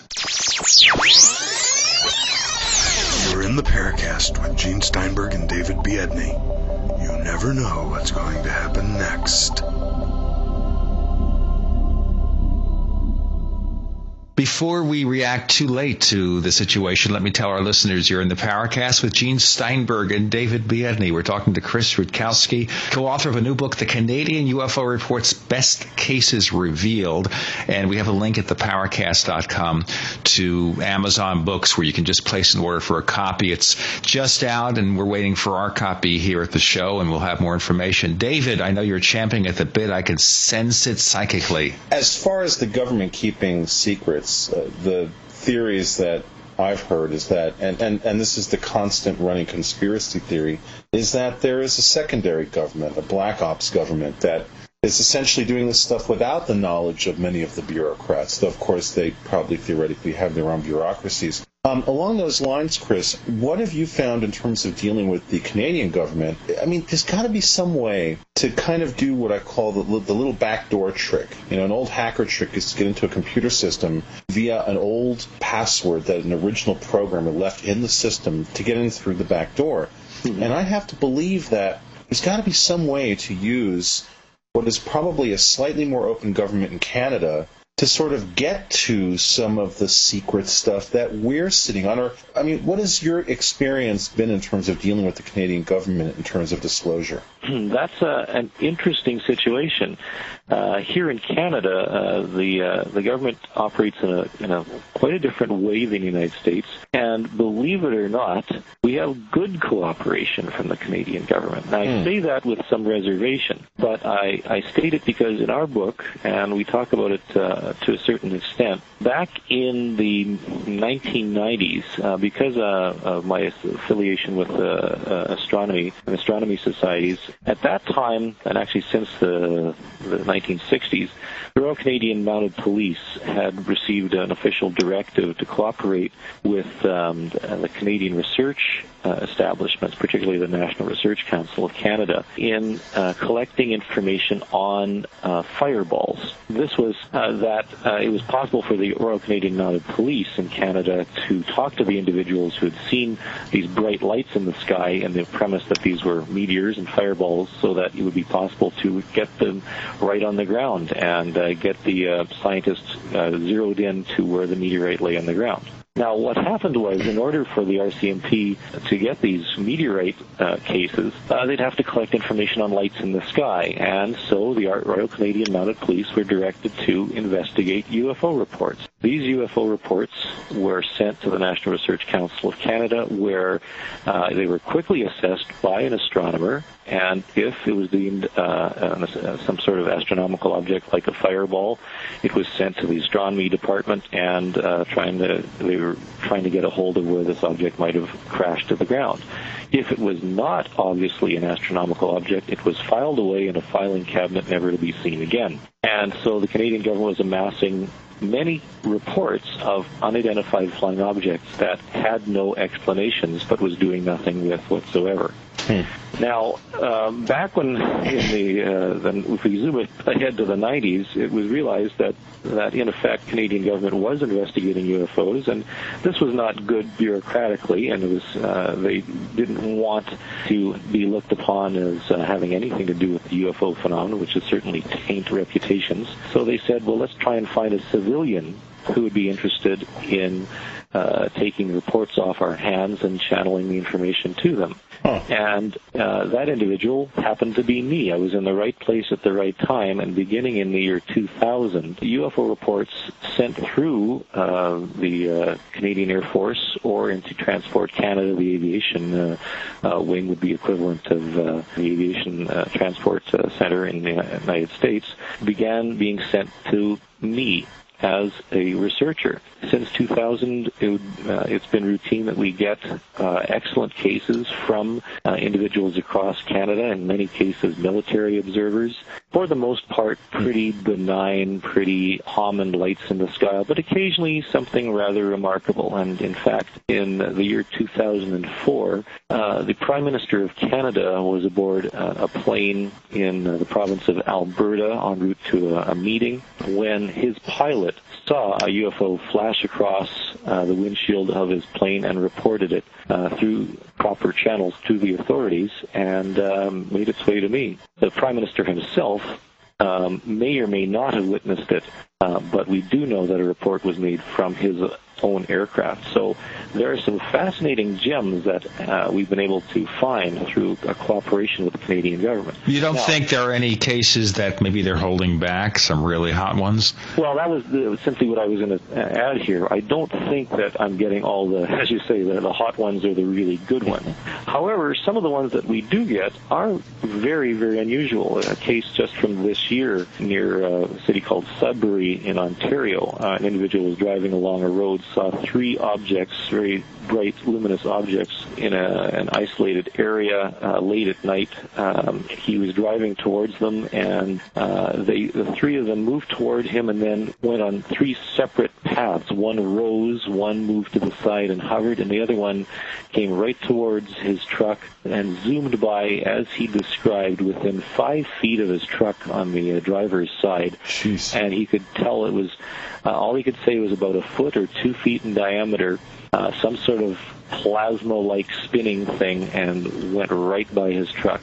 I'd say that's a fairly significant case, and uh, probably nothing militarily connected with that one, but yet it's a, a classic, uh, no, I wouldn't even say classic, a remarkable case uh, of something that is occurring today uh, in North America. Looking at consistency, now that you've gotten a hold of all these cases, and as you say, we don't know what might be withheld from you, can you get any consistent range as to the unexplained, what kind of UFOs people see, the shapes, and what kind of entities or beings they may see if they actually see anything at all? Sure. One of the things we're working on is something called the Canadian UFO Survey, and since 1989, we've been compiling all the cases that we were able to obtain from uh, civilian investigators and from government files.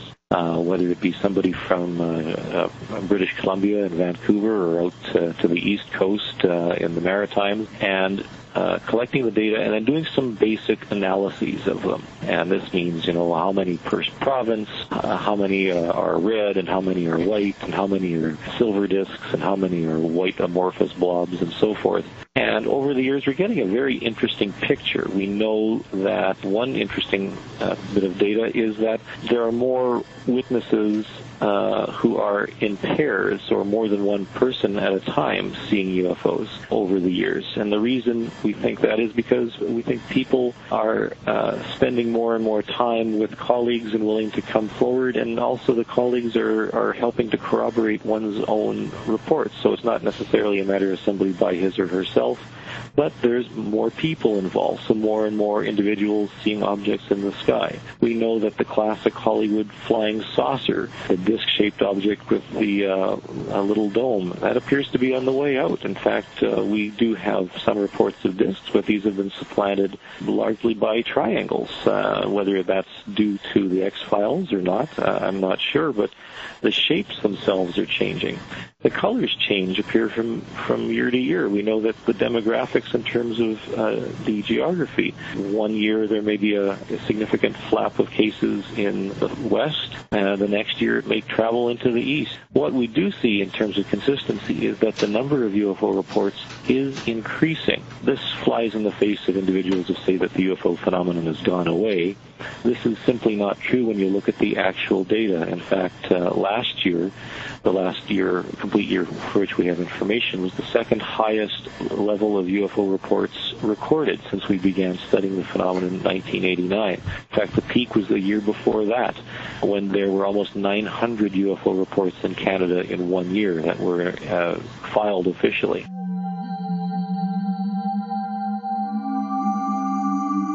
You've entered another dimension.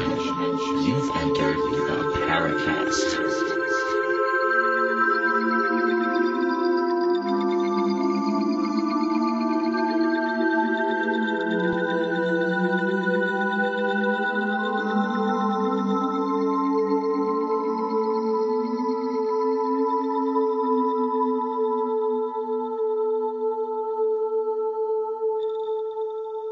Hey, let me pause and tell our listeners you're in the Paracast with Gene Steinberg and David Biedny. We're having a fascinating, absolutely fascinating discussion separating UFO fact from fiction with Chris Rutkowski, author with Geoff Dittman of the Canadian UFO Reports Best Cases Revealed.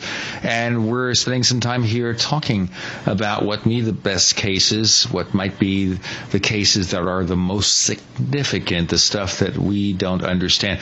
Let's look at this. Have you had a chance, and I realize you've got so many cases to deal with in Canada that this may be difficult, to compare the trends of UFO activity in your country to the U.S., to Europe, to Asia, etc.? Well, this in fact has been very difficult because there isn't a comparable study like ours in the United States. Uh, people like Peter Davenport, who do the, uh, you know, he compiles an excellent web page of the cases themselves and does a basic count. But in terms of st- statistical studies, there really isn't one. Even MUFON which does some statistical stuff, doesn't have a completely broad view of what's going on from one end of the country to the other. And in fact, we're only able to do the Canadian uh, UFO survey at all because we do have cooperation with all the active investigators uh, in Canada, and there's not that many.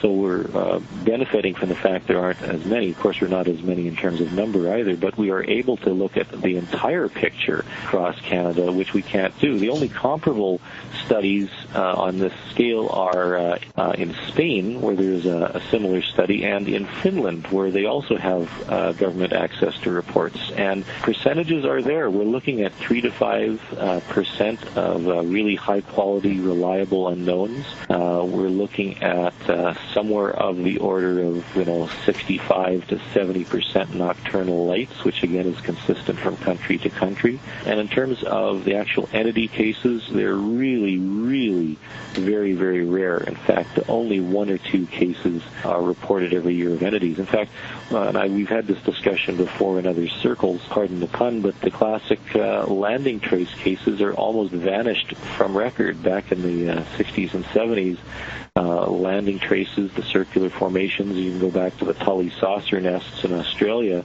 Those types of things uh, are almost non-existent today, possibly supplanted by crop circles, which may or may not be related to uh, the UFO phenomenon. But uh, the uh, the trend appears to be moving away from the physical traces, and to me, that's very very curious. Why would an entire category of uh, UFO report in which somebody sees a UFO land and take off and leave behind a trace of some sort, why would that entire category almost vanish?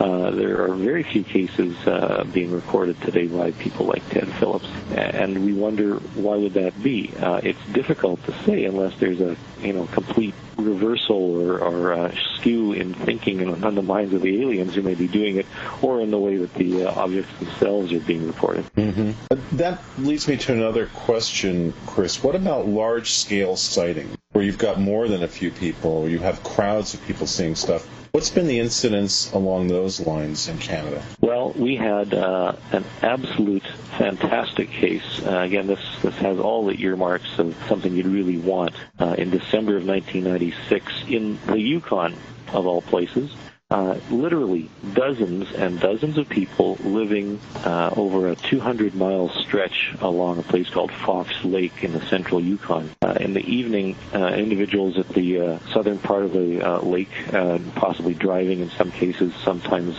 just sitting at their residences, saw a very large object, described as large as a, football field. We've heard that description before, mm-hmm. but with windows and flashing lights moving slowly, very ponderously over the valley and uh, having very good descriptions. Turns out that upon investigation, and this involved a lot of legwork on the part of an excellent investigator named Martin Jasek, uh, he tracked down, as I said, literally dozens of people in different locations who had not reported the uh, object, had not collaborated or uh, colluded with one another, all describing the exact same thing from different angles at different time periods as the object made its way down the valley. And the times checked, different drawings were examined. There's absolutely no question that a profoundly strange phenomenon occurred, a large object seen by many people people over a period of time, collaboration was ruled out. The uh, degree of accuracy with which uh, their descriptions matched was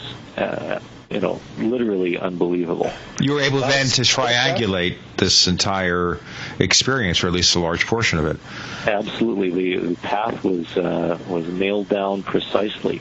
And what's curious is that Martin Jasek went to the extent of raising the issue with the Yukon government, and uh, it was actually raised in the Yukon Parliament, calling upon a government investigation into what was going on. Unfortunately, nothing was acted upon, but it still stands as a, another classic case where the public wanted to know and uh, the uh, government was silent. But there's something about what you just said, Chris. This thing was moving ponderously and slowly, and dozens of people saw it. Nobody grabbed a camera. oh. Isn't that amazing? Still, there were absolutely no photographs of what what was seen. Mm. But these are people driving along the highway and couldn't get to it, or uh, there was one. There were several witnesses who were around uh, a home, and the object came by, and it never occurred to them to grab their camera. It reminds me of that case you talked about, David, on the earlier episode involving the sighting in Venezuela, where so many witnesses, but you've never seen any photos of this, have you?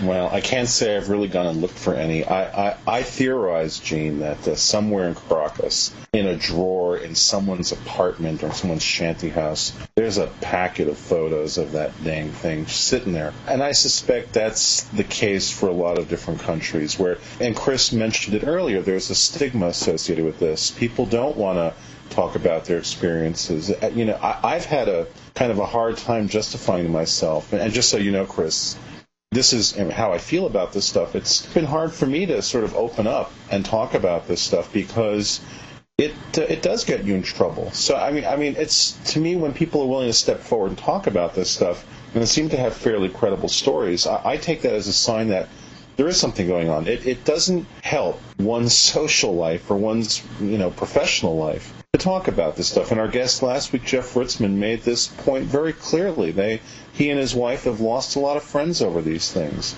Mm-hmm. This is I, not I would, something, you know. I, I, would have to agree. And one of the other projects we've done, done up here in Canada, we actually have done uh, a poll, our own private poll, in which we surveyed Canadians by phone, uh, the same way that uh, other professional polls are done, and uh, found uh, about 10% of Canadians believe they've seen UFOs and that agrees completely with uh, surveys done by uh, Roper and Gallup and, and, others, who believe that about 10% of North Americans uh, think they've seen UFOs or what they believe to be UFOs. And that's a significant uh, percentage of the population. And, you know, in Canada, uh, that percentage means somewhere around three or four million people. So it's not as significant as the United States. And yet, we are getting more and more cases every day. And it's the type of thing where you can casually mention UFOs at a cocktail party or a social gathering at a bar. And in, in, at least in Canada, what we found is that everybody seems to have a story or knows someone who had an experience or I knew the guy who that happened to or where that was. And it's become such an important part of our culture that uh, you begin to look at the UFO phenomenon as a cultural phenomenon in the sense that aliens are on television shows uh, uh, doing uh, you know some particular thing or on uh, television commercials selling us decongestant or Pepsi or or what have you. It's part of our culture and it's interesting that it perhaps is driving this interest or increasing this interest in what's really going on. And I think the ridicule curtain that was defined by Josef Allen Hynek many years ago is slowly, slowly coming down. I mean, we're, uh, I think we're starting to have more and more people feel comfortable about it. At the same time, because there is such a stigma attached to it, it's very slow going, and uh, there's going to be a lot of uh, glitches along the way.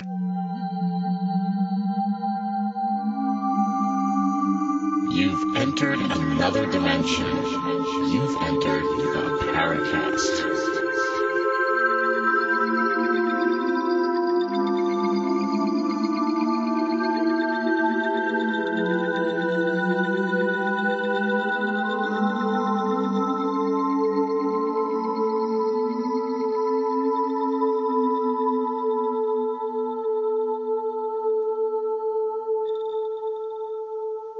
You're in the Paracast with Gene Steinberg and David Biedny. We're proud to be talking to Chris Rutkowski. He is the co-author of the Canadian UFO Reports, The Best Cases Revealed, and many of these cases came to him and his co-author by cooperation with the Canadian government. Speaking of cultural phenomenon, and things. A lot of the things we see here in the States tend to be pretty crazy. There is so much of a personality cult and debate about so many silly things going on here. And I think if you check the message boards at theparacast.com or even the previous episodes where we've had uh, one or two people involved in that debate, don't you think in all this really makes it all that much more difficult to get to the bottom of this because so many people are out for their own thing. They're out for their own glory or just to start a fight. It just makes everything so messy, doesn't it? It does, and there's no question that the UFO phenomenon, ufology itself, tends to shoot itself in the foot through some of this, where uh, there are individuals who uh, uh, may have some sort of motivations that uh, uh, are not the best for the phenomenon. And uh, I tend to concentrate on the cases themselves, investigating. I'm not afraid to call a spade a spade. If someone comes to me with a report and says, I've seen such and such a thing moving in the sky, and I say, well, you know, the Perseid meteor shower was last night, and did you see that as well? That uh, may not be popular in that circle, but uh, that's the reality. And I think uh, that your point that uh, sometimes there's some craziness, some some silliness going on. Uh, I think that's to be expected because of the way that ufology itself has been born. There is no institution where you can go for a bachelor's degree or master's degree right. in ufology. Anybody's certification is as good as anybody else's. That if I wanted to call myself an expert UFO propulsion researcher, that would be fine because who's going to contest that? If I wanted to hang out my shingle as an abduction researcher, who's going to contest that? The, the point is that uh, it's how you're presented. Your uh, your credentials in some cases are uh, are immaterial because I've met individuals who are some of the finest investigators in, in uh, ufology who don't have uh, a, a college education. And at the same time, I've talked with people who have PhDs who might as well just go home and go to bed because their minds are already made up one way or another. I think it's important, and this is a big problem for the witnesses themselves who may not know who to uh, talk with at all. I, they want to have someone listen to their stories and take them seriously, and they fall under some danger where they talk with somebody whose uh, hidden agenda is to believe that the aliens are reptiles from the planet Zargon or something like that, and, and can actually do more harm than good. And I really feel for the witnesses who really don't know what to make of the UFO phenomenon and of ufology in general. In fact, there's some days when I don't know what to make of ufology in general. Well, it gets crazier. You know, years ago, we kind of separated the scientific from the fantasy, you know, where, and I go back quite a few years, where you have the scientific UFO researcher, the camp that you were in, and then you had the crazies. And now there's been this merger, and there are people who seem to jump in and out of both camps, and you don't know what to think. Yeah, absolutely. I had the advantage of uh, having uh, uh, J. Allen Hynek as one of my mentors. Uh, he came up to uh, Canada uh, when he was working on expanding the Center for UFO Studies. I've had the opportunity of talking with him. I've known Stan Friedman for, heck, almost 30 years now. You know, these are the nuts and bolts researchers, but at the same time, I've, uh, you know, put my foot into the murky water of abduction phenomena simply because I'm curious as to what's going on and I have a mm-hmm. sincere desire to help people who believe it. But I've done it in a way that I think is respectful to the individuals. That is, you know, working with clinical psychologists and uh, counselors but at the same time, you know, my background is in astronomy. I was actually uh, president of the Royal Astronomical Society of Canada's Winnipeg Center, and I understand the, the, the problems involved. Uh, uh, I know Phil Plait uh, of uh, Bad Astronomy has poked his accusing finger in my direction a number of times, but you know, I know the, the astronomy too. I know the likelihood of life out there. I know how far the stars are apart. I know that is, you know, according to our physics right now, very, very difficult to get here from out there. But that's not to say that given uh, an advanced technology, it's not going to happen. and I think we have to uh, keep an open mind. In fact, one comment that uh, I've used recently is that uh, it's very important to have an open mind, but not so open that your brains fall out. And right now, there's a lot of gray mar- there's a lot of gray matter on the sidewalk, and you have to watch where you're stepping. Well, we, so, we've been through the minefields, as David could tell you. exactly. Chris, do you do this full time? No, this is uh, my hobby, uh, uh, my passion, I suppose. I mm-hmm. end up spending a lot more time on it uh, than uh, I should, but I'm a, a single dad raising a family, and uh, this is what I can do when I can. So uh, I'm uh, I'd like to spend more time on it, but uh, you know there are some limitations. What about your kids here raising the family? Do they believe in UFOs, or are they looking at dad and saying, well, you know, he's nice. He he buys us nice presents for our birthdays, but he's a little cuckoo. Well, there's no question. They get they tend to be a bit embarrassed when uh, when uh, you know I'm quoted uh, on the media or friends say that they uh, heard me on the radio or something like that. But then, how many dads do that anyway? well, most kids, I think they reach a certain age where their dads are always wrong anyway. Exactly, and I'm, yeah. I'm absolutely yeah. perfect for that. Coming back to all this evidence that you've amassed, okay so, have you reached any conclusions or tentative conclusions? Is ET coming here and wanting to phone us? What's going on? Well, what I can definitely state is that if there isn't a real physical phenomenon uh, behind the UFOs, there's at the very least a psychological and or a sociological phenomenon. And in any of those cases, it's worth studying scientifically. I think science is doing a disservice by not taking a closer look and a more serious look at uh, what people are reporting, what uh, people are seeing and uh, believing are UFOs, especially since the speculation regarding alien technology and whether they're uh, silver disc-shaped objects or triangular or they're from Zeta Reticuli or Cydonia or wherever because of all that, I think science should take a greater responsibility in, in trying to understand what it is that people are seeing. Now, as far as whether the aliens are coming here, I think it's very likely that technology-based civilization will advance quite significantly, uh, and hopefully, if it doesn't blow itself up, and uh, we're crossing our fingers on this one, and toes also, and toes, and and, eyes. and whatever else, I think it's very likely that they will expand throughout the universe. Uh, this other point that should be made is that you know we've only been sending radio signals or strong electromagnetic signals into space since basically World War II, when we started beaming radar out there, and uh, that's only of a matter of about what, 60, 70 years or so, and that would mean that yeah. uh, star systems. Uh, of the order of uh, 50 light years away that may have intelligent uh, technological life are just now realizing that we may be here it's possible that they heard about us earlier, but uh, even given um, you know simple astronomical principles, uh, they may just be hearing about us now. And given the limitations on space travel, they could be dropping in any moment now. Uh oh. So, uh oh. exactly.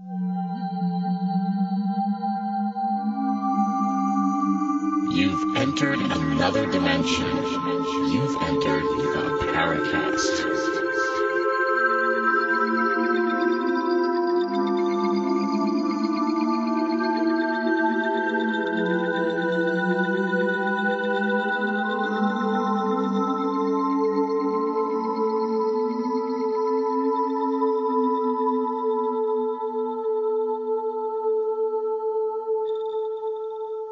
I hear the doorbell. Just a moment, but I have to tell our listeners you're in the Paracast with Gene Steinberg and David Biedny. We're talking to Chris Rutkowski. He's trained in astronomy, co-author with Geoff Dittman of the Canadian UFO Reports, The Best Cases Revealed. That is available on Amazon Books, by the way. And what I've done is I've put a link at the Paracast.com website, so you can go ahead and check out the book and place your order if you want. David, you got a few final questions before we let Chris go?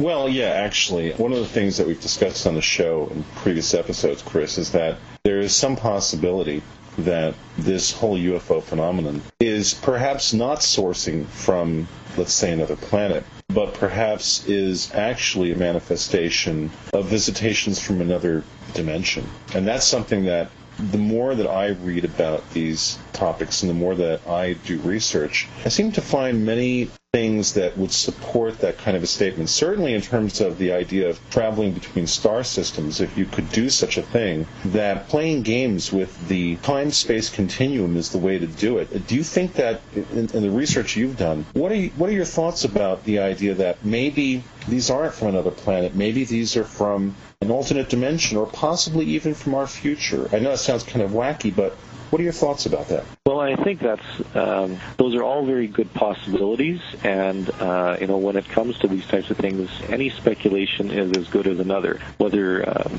you know we're looking at something coming from our future or our really distant past, or from another dimension, and if you know to a physicist talking about things from another dimension tends not to have any uh, any factual reality because at this point we don't even have any idea what another dimension would look like. One of my favorite books uh, growing up as a kid was Flatland by Edward mm-hmm. Abbott.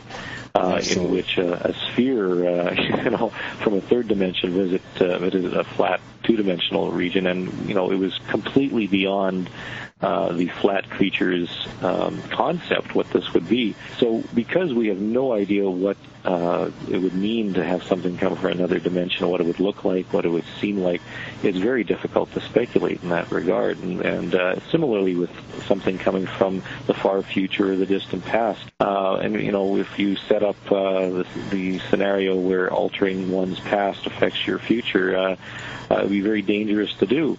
And yet, you know, it's as possible as anything uh, else because we simply don't know. And I, I guess that's the ultimate. As a scientist, I don't have a problem saying I don't know.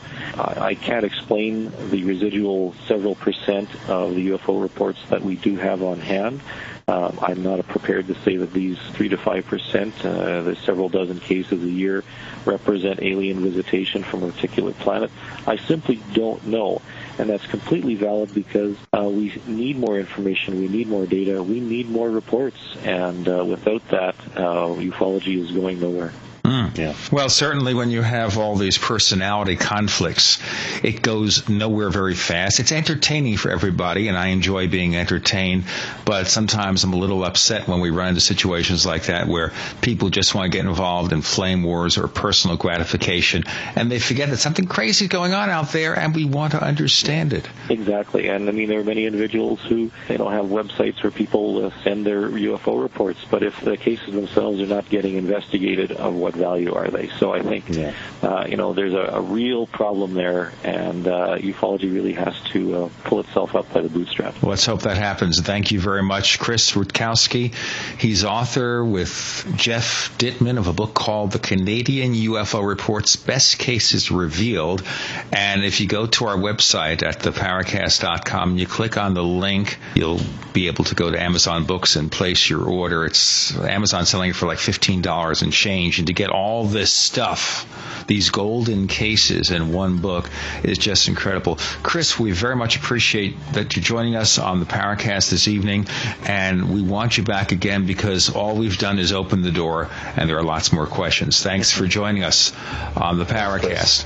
Thank you very much, and thanks for having me. A reminder, if you have a question or comment about the Paracast, send your message to news at theparacast.com, news at theparacast.com. Also, visit our website at theparacast.com. Check out our online forums where the going gets rough, but the tough get tougher, or something like that. We'll be back next week on the Paracast. The Paracast with Gene Steinberg and David Biedny is a production of Making the Impossible Incorporated. Join us next week for a new adventure in the Paracast.